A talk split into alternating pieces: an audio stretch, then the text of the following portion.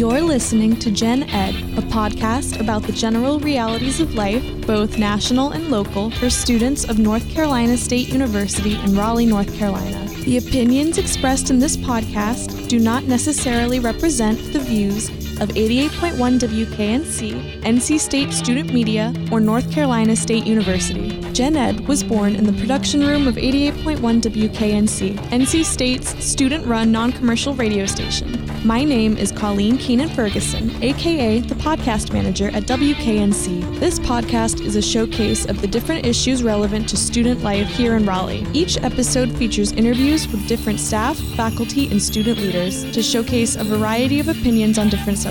Today's show is about the post-election atmosphere at N C State University. Regardless of your political affiliation, this election was stressful. Media coverage has been divisive and outrageous, and I can't help but feel as though our entire country and electoral system has been made into a spectacle. I have struggled with talking to the people I know who voted differently than I, but now is not a good time to shy away from hard conversations. I had the pleasure of talking to Miz Stephanie Tate, editor-in-chief of The Nubian Message at N C State. She allowed me to pick her brain on post-election etiquette and her own opinions on the twenty sixteen political scene. For additional information and perspectives on N C State issues, please check out the nubian message dot com.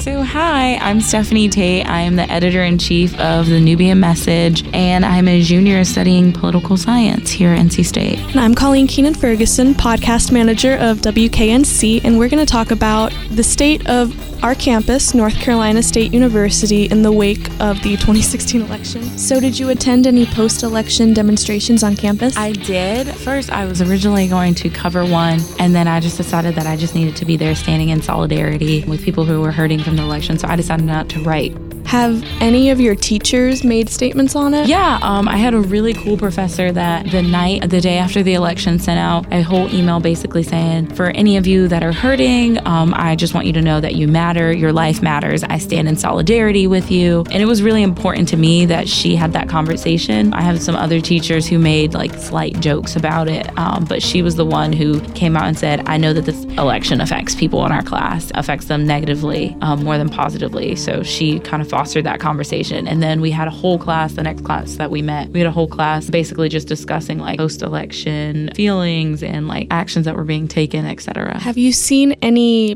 changes on campus or anything like bad that's happened? Yeah, so the day following the election, actually, um, one of my writers and his girlfriend happened to find white supremacist flyers hung up all around campus. And then the two days after the election, one of my writers happened to find that same one of those same white supremacist flyers in one of our newsstands. So that was kind of disheartening. And then just recently, yesterday, someone submitted a guest column to the Nubian Message about how they happened to see a, um, last year, The Technician did uh, coverage of Arthur Winters and Uh, the wake of the one-year anniversary of their death. And someone in the library, I'm not exactly sure who, but someone who worked in the library had the paper taped to their office door, and someone came through and tore it apart. So we got a guest column about that yesterday, um, and it was called Unprotected Yet Unapologetically Muslim. Um, it's a really great column. I definitely suggest people check it out. But those are just some of the things that I've heard happening around campus. As a female journalist kind of covering the election season, have you experienced any weird microaggressions from people you interviewed or talked to for it?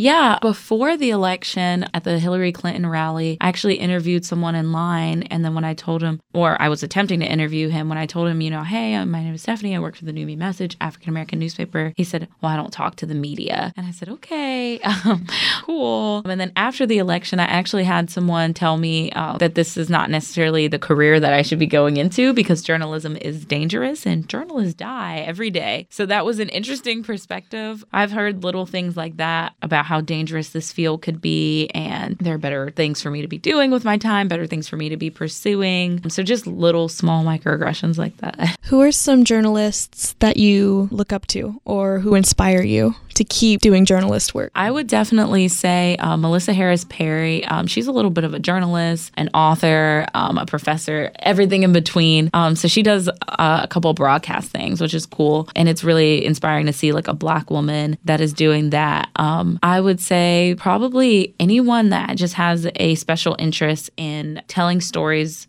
that aren't necessarily always told. So um, Polo Sandoval from C N N, um, I think he just picks up unique stories all the time. Um, Lisa Respers France, who also works for C N N, she is just phenomenal. I mean, absolutely phenomenal. I actually got to interact with her this summer, and she was just super funny, but then she also talked about the importance of telling stories and um, why it's important to be a journalist, why it's important to be a Black woman and be a journalist and tell the stories of people who you might necessarily not get to hear from. What advice have you offered your Nubian Message staff in covering the election or in dealing with post-election feelings? I think the biggest advice I gave my staff was to remember that at the end of the day, we're a news organization. And so although a lot of us have um, political leanings and a lot of us are very passionate about this election, especially this election, because for many of us, it's the first time we could vote. But then also because this was just an election that was unlike any other, I think that was the biggest thing I had to push with my staff is, hey, we are a news organization. And although we endorse endorsed Hillary Clinton for president, tides obviously did not work in our favor. We still have to do good reporting. But then one of the biggest things I also stressed is in this culture of hate, in this culture of intolerance that has been bred throughout this election, this is when the real journalism happens, is post-election. This is when we start telling the stories of people or things that are happening on campus. There's never been a more interesting time to be a journalist, at least not for us that have been in college for what, like four years, not even.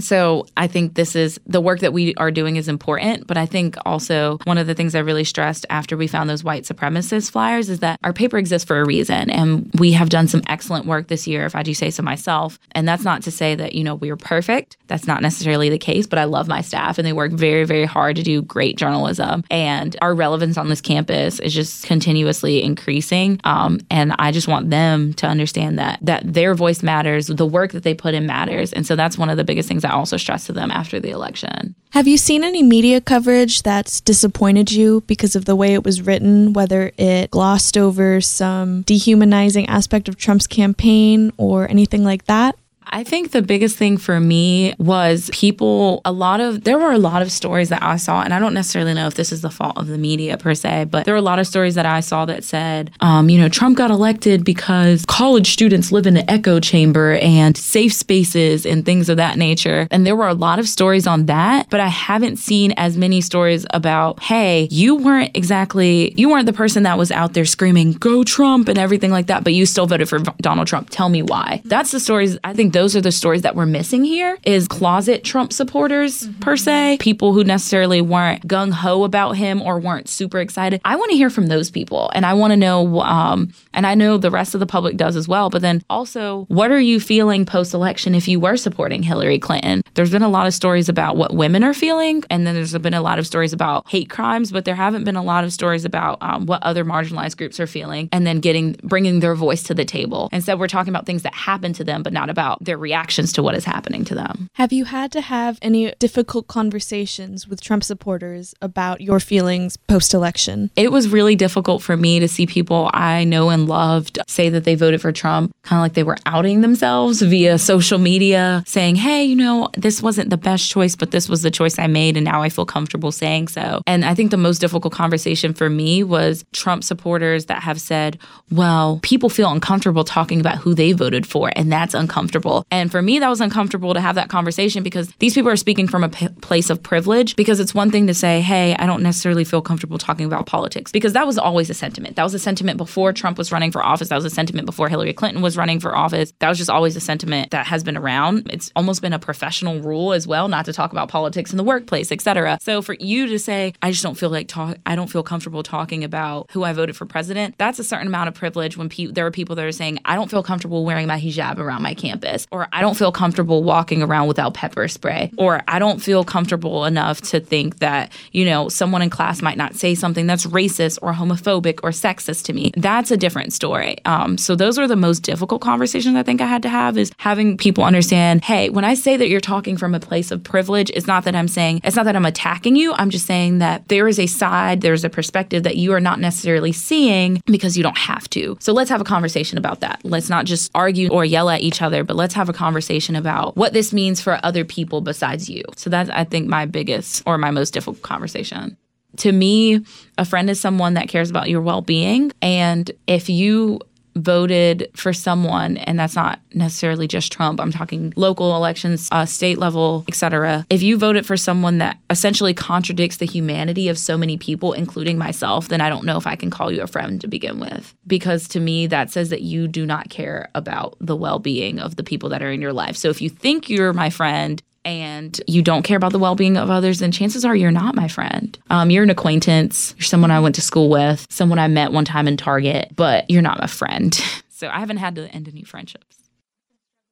Having those conversations has personally been really difficult for me. I'm not good at talking politics, but someone very close to me who I live with, I've been having trouble with because they think very differently from me. And to them, the concerns of many minority groups in the country post-election, those concerns, they kind of just think that, you know, the liberals are just upset that their candidate didn't win and they all need to get over it. They also don't really see white privilege as a thing. So do you have any advice on how to have those harder conversations with people who really don't think in the same way that you do about these kind of topics? Yeah, I've offered it to my staff and then also just to gen, uh, general friends. And the biggest thing I have to say, and this is, I guess this comes from the political science background part of me, um, someone that loves to debate, arguing is not going to change their mind. Arguing is not going to change who our president is. So you start by having conversations that propel us forward. So what can we do to change attitudes? What can we do to change hearts? What can we do to help you see someone else's perspective and why this is a dangerous or scary situation for them living under a Trump administration? So I think that's one of the biggest things that I've been trying to tell people is become problem solvers. Have conversations about what we can change, what we can do differently to um,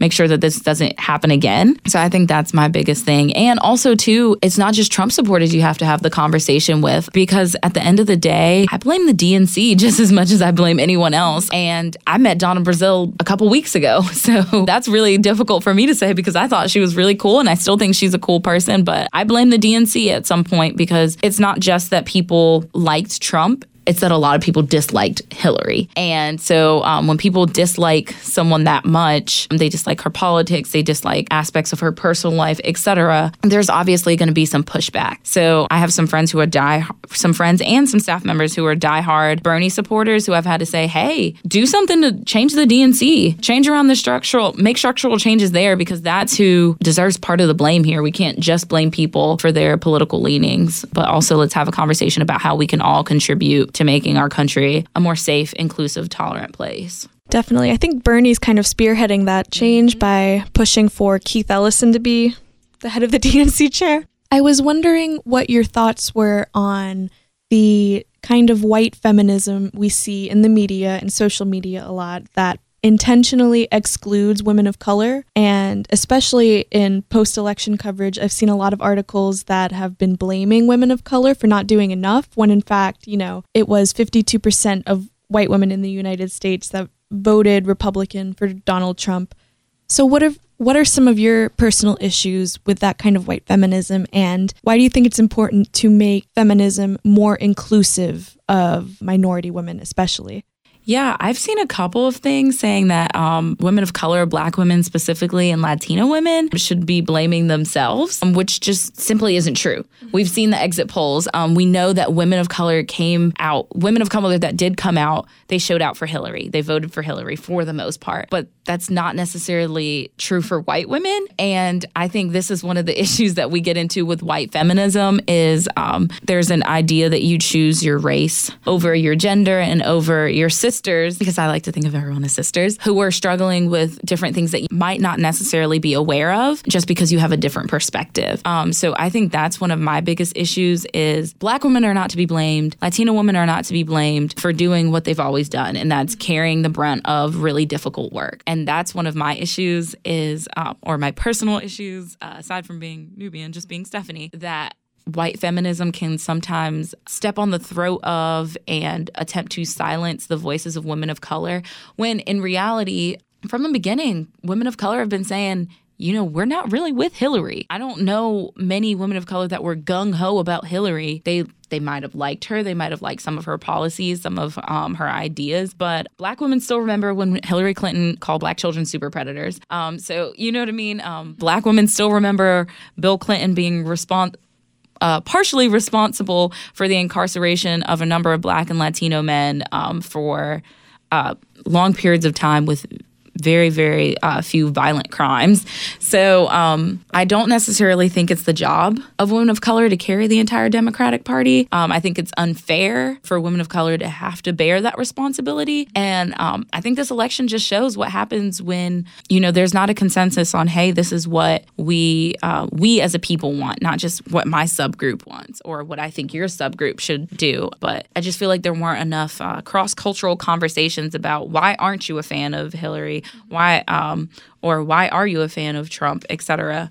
Um, because there are some minority women that did vote for Donald Trump. So those conversations didn't happen. And because they didn't happen and because they didn't happen early enough, we have the results that we have now. I just think that's one of my biggest things is making sure that those conversations are going to happen in the future so that um, something can change. Um, and then also that so that other people can share perspectives. Um, I think that's really important to understand that your feminism doesn't necessarily always look like someone else's feminism. And that's totally fine. Um, womanism exists for a reason. Uh, Chicana feminism exists for a reason. Um, so why do these groups exist? And then what is it about white feminism? What is it about American feminism or white, able-bodied, middle-class feminism that is um, and heterosexual feminism and cisgendered feminism. What is it about that that is exclusive and what can we do to fix it? Is Nubian Message planning any special editions or special coverage in upcoming months about some of these things we've been talking about? Yeah, so I really want to do a,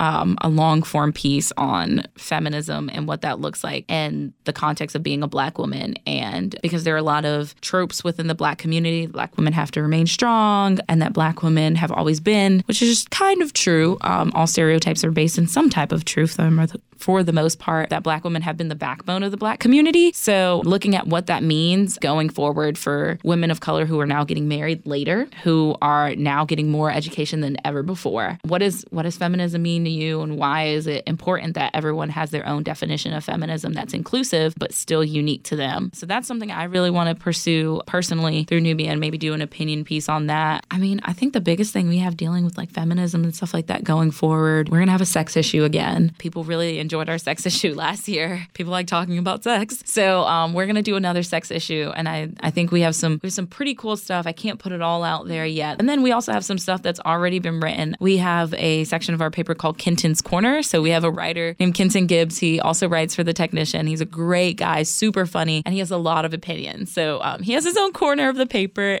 and he writes a ton of opinion columns. So he just recently did one called America, You Played Yourself and basically said, if you voted for Trump, this is why you played yourself. If you're in this subgroup, if you're in this subgroup, et cetera. So it's kind of fun. Um, but then we also have like lighthearted holiday stuff that is a little bit um, relaxing and more fun, helps you get your mind off of mm-hmm. post-election craziness. How personally have you kind of taken care of yourself in the post-election craziness? I'm still waiting to figure that one out. Um, I think post-election was just super crazy because the week of election, I didn't really have time to process it um, because I had to, we covered the election night watch parties that were happening around campus. Um, so I covered those personally, but then also um, that was the same week of the white supremacist newsstands incident. And then right after that, I was thrown into another whirlwind week um, where we had to print and we were getting gearing up for our holiday issue. So I haven't really taken a lot of time to process the election. I've had a couple of different microaggressions, like personally against me, since the um, since the election has started. So I'm excited for winter break to sit down with empowerment ice cream on my couch and watch Christmas movies with my dog and practice some self-care. Um, but I've had some, I, I have an awesome support system. So that has definitely helped me out. I have a really cool guy friend who has just been like super great about watching movies and T V and hanging out. Um, my awesome roommates, they're my best friends. Um, so it's great to be able to come home every day and see them, some smiling faces. Uh, my parents are really great. Of course, they're, I talk to my parents every day. Um, so I think that my version of self-care is just keeping up with the people I love um, until I can find some time to like really sit down and decompress. Same. That's been the only thing that's made me feel better yeah. about the election yes. is just talking to people. Being a female journalist in school and working another job, you just have no time to do anything. No, you don't. This is your life. This, Anyone listening, this is your life. Go, go, go twenty-four seven. And it can be so hard to catch a break. But just even having like a little five minute conversation with someone can just can just help so much. So what are your thoughts on the local uh, governor's election occurring in North Carolina right now? I have my own political leanings, and I'll keep those to myself. But at some point, just give up, Pat. Just give up, because this is just embarrassing at some point. Um, one of the things that I've learned in college, and I think Pat still has yet to learn, is to just take a loss gracefully and just accept it. Recounting and recounting and recounting, it's not going to lead us anywhere different. The people of North Carolina have spoken. Whether or not you agree with the people of North Carolina, that's up to you. But I just think this is a big political tantrum, honestly. And at some point, it's just counterproductive. It's not doing anything for the state of North Carolina, to be honest. Um, we're just in this awkward standstill, and we're already kind of an embarrassment to the nation. People really don't like North Carolina that much, so because of certain things that have been passed, et cetera. So at some point, we have to make a decision and move on and um, try to better our state. Now, whether that's with Governor McCrory or potential Governor Roy Cooper, um, that's for you to decide. But at some point, we just have to move on. Editor's note, former Governor Pat McCrory officially conceded to Roy Cooper on December fifth, a week after this interview was recorded. If Hillary can concede graciously to Trump, I think Patty Cake should Patty just... Cake. I think he should just let it go. Were there any final thoughts you had about what N- about N C State, specifically in the wake of the election, living in the South and going to a traditionally agricultural school? There is a pretty strong Trump supporter presence here. Are there any lasting thoughts you wanted to share with anyone who might be listening? Yeah. So for one, if anyone from upper administration is listening, there have been a number of episodes that I know of that we have written on, uh, written on whether that's the tearing up of the Arthur Winters paper and D H. Hill or the white supremacist flyers that have surfaced. I don't care if they surface around campus. It's a public university and free speech is still a thing, and we receive money from the government. So yes, unfortunately, we're technically an entity of the government, but them appearing in Nubian Message newsstands is just completely unacceptable. And I am still waiting for upper administration to speak on that. I've heard personally from Doctor Mike Mullen, who reached out to me, which really meant a lot to me. But it's really important that students feel safe on campus. And I know my staff personally felt targeted and unsafe. We've been taking extra precautions about not leaving the office late at night, et cetera. But students should feel safe on your campus. So if you're in upper administration, um, reach out to me. Let's talk. Let's have a conversation about, and not just ha- don't just have a conversation with me, but have a conversation with leaders in all the different marginalized groups on campus about how we can make sure that they feel safe. And then if you are listening and you just have a lot of opinions, or you uh, would like to submit a guest column or anything like that to the Nubian Message, we are always looking to see some fresh content. So please reach out. And then if you're a student and you're listening in the wake of post-election and you're upset whether you voted for Hillary or Trump or Roy or Pat, um, please utilize the resources that the university has available to you. Um, the Counseling Center is a wonderful resource that is sometimes very underutilized on campus. So make sure you're reaching out and then checking in on people. This has been a difficult election for a lot of people, regardless of what side of the fence you were on. So just start having productive conversations and let's move forward. Yeah, I have, we have heard, one of my reporters heard from uh, Reggie Barnes, who is the head of the Bias Incident Response team. She heard from him when she was interviewing him for an article. So Mike Mullen and Reggie Barnes are the only people that I have heard from. Um, I'm I'm not exactly happy about that, only because, like I said, if they were, if you're talking about the flyers being on campus, that's one thing. But for them to resurf, for them to surface in the only African American student newspapers newsstand is, to me, a target. I feel like we're being targeted. My staff felt the same way. My staff does not feel safe, and I think um, the university needs to do something to address that.